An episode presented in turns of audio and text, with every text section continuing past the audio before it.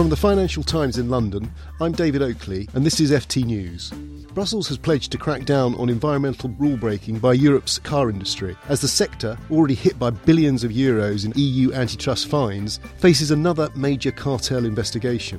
VW, Daimler, and BMW are alleged to have colluded for years on what technology to use for certain components, including emissions control technology. The allegations come after a string of recent scandals have engulfed the car industry, marked by last year's emission cheating episode. Down the line from Frankfurt to discuss this is Patrick McGee, who's been covering the story, and joining me in the studio is Peter Campbell, our motor industry correspondent. On the latest allegations, then, Peter, what exactly are the accusations? It's not that clear to me. So, the allegations, as far as we know, are that the three German car makers back in the 1990s colluded together to develop technology that would help them beat diesel emissions. So they use something called AdBlue, which is very common in the industry, which is an after treatment solution that you inject into the car itself. And it means that the fumes that come out are reduced. The NOx that's in them, the poisonous gases that come out of diesel, are not as harmful. And the allegation is around their use of AdBlue and the size of the tanks and whether or not they agreed all to use smaller tanks than was required. We haven't seen the legal documents that the EU is investigating investigating, we haven't seen any whistleblower evidence. We haven't seen any of the documents relating to this. But as far as we can tell from reports that have come out, that is what they are accused of doing. Patrick, how did this latest scandal come to light? A German weekly called Der Spiegel came out with this as a cover story last week. How it actually came to the antitrust authorities is actually a little bit murky, and it's going to have big implications because if there is actual illegal activity here, only one company, and that being the company that came first, can really apply for immunity and be treated without fines. And there's a lot to investigate in terms of the gravity of the situation, how long it occurred, and everything. You know, BMW had denied this categorically.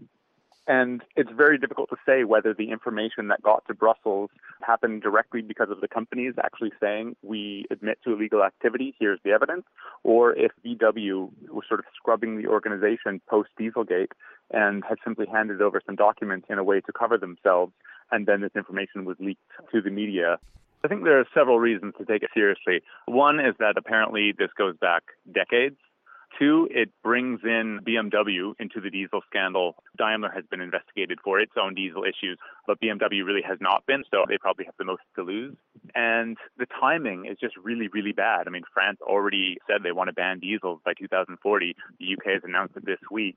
And just a few days before this Der Spiegel article came out, the three car makers in question had actually tried to sort of restart the narrative on diesel and show that it is clean and that they're going out of their way to have voluntary recalls to lower emissions on existing cars, even beyond what regulators are asking for. So for a good 24 hours, it looks like, oh, maybe there is hope for the car makers to really say, you know, here are the great merits of diesel. And then just a day later, it's like allegations that actually there's been rigging of all sorts for the last two decades. So I think it just sort of ruins the entire narrative of trying to relaunch this.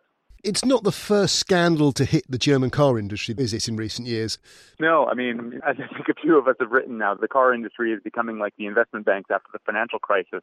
Seems to be a, a whole lot of bad activity piled into one industry.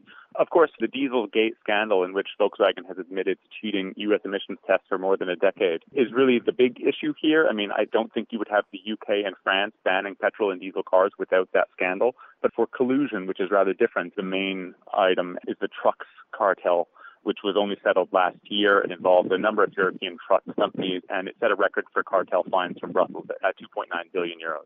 I mean, that's a big number. So, how much has the industry already had to pay in fines? The 2.9 billion in the truck cartel industry is the largest. In the previous decade, there was also a cartel with some part suppliers relating to ball bearings, and I think it wasn't quite a billion, but it was 900 million something. And there was another one with glass. So, we're talking multiple billions, perhaps up to 5 billion over the last 10 years. And are these scandals all related to environmental standards? The trucks cartel issue, I don't believe was. Peter, maybe you want to step in if you know that scandal better uh, the truck cartel involved some environmental, but some other regulation. But the kind of key tenet of it was that the six major truck manufacturers in Europe had colluded for a long time over delaying bringing in environmental protection measures. So as a result, their trucks were dirtier than they would otherwise have been. So yeah, the truck cartel was certainly around uh, emissions, but other cartels, ball bearings, glass. I think we've seen cartels over wiring looms and other components in recent years. Those have less been about environmental things and more just simply about price rigging. So, Peter, it's across the spectrum. Does this reflect an underlying malaise? The industry is facing a growing challenge from tech companies and the development of electric cars. Is this a real problem for the industry? Car makers are already operating on pretty thin margins and stretched global businesses. And so, right now, while they're having to develop new models and sell them all over the world, they're also having to invest in new technology, such as electric cars, increasingly driverless cars, which are very expensive because of some of the hardware you need fitted with them, increasingly connected cars, and also potentially even new fundamental business models to take account of the rise of ride sharing and ride hailing and the possible decline of car ownership. So the car industry is facing a huge number of challenges from a lot of different directions, all of which are very expensive. And so it is not impossible that when they look at tackling these challenges, they will look at trying to reduce the cost as much as they possibly can. In a statement that it made this week on the recent cartel allegations, VW already said it's not unusual to talk to other car makers about non competitive things we can work on together, and gave one example of that being electric charging points for cars.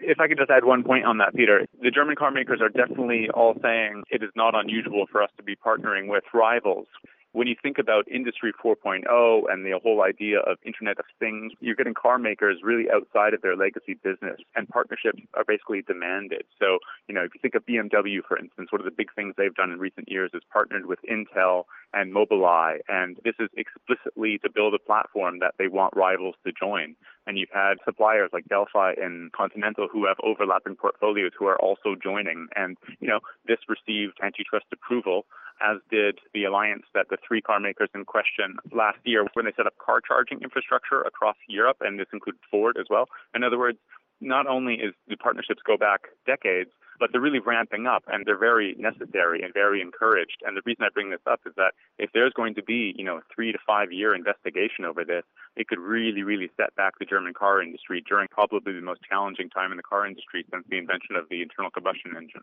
And it's really interesting that all of the technology partnerships we've seen formed are all explicitly non exclusive.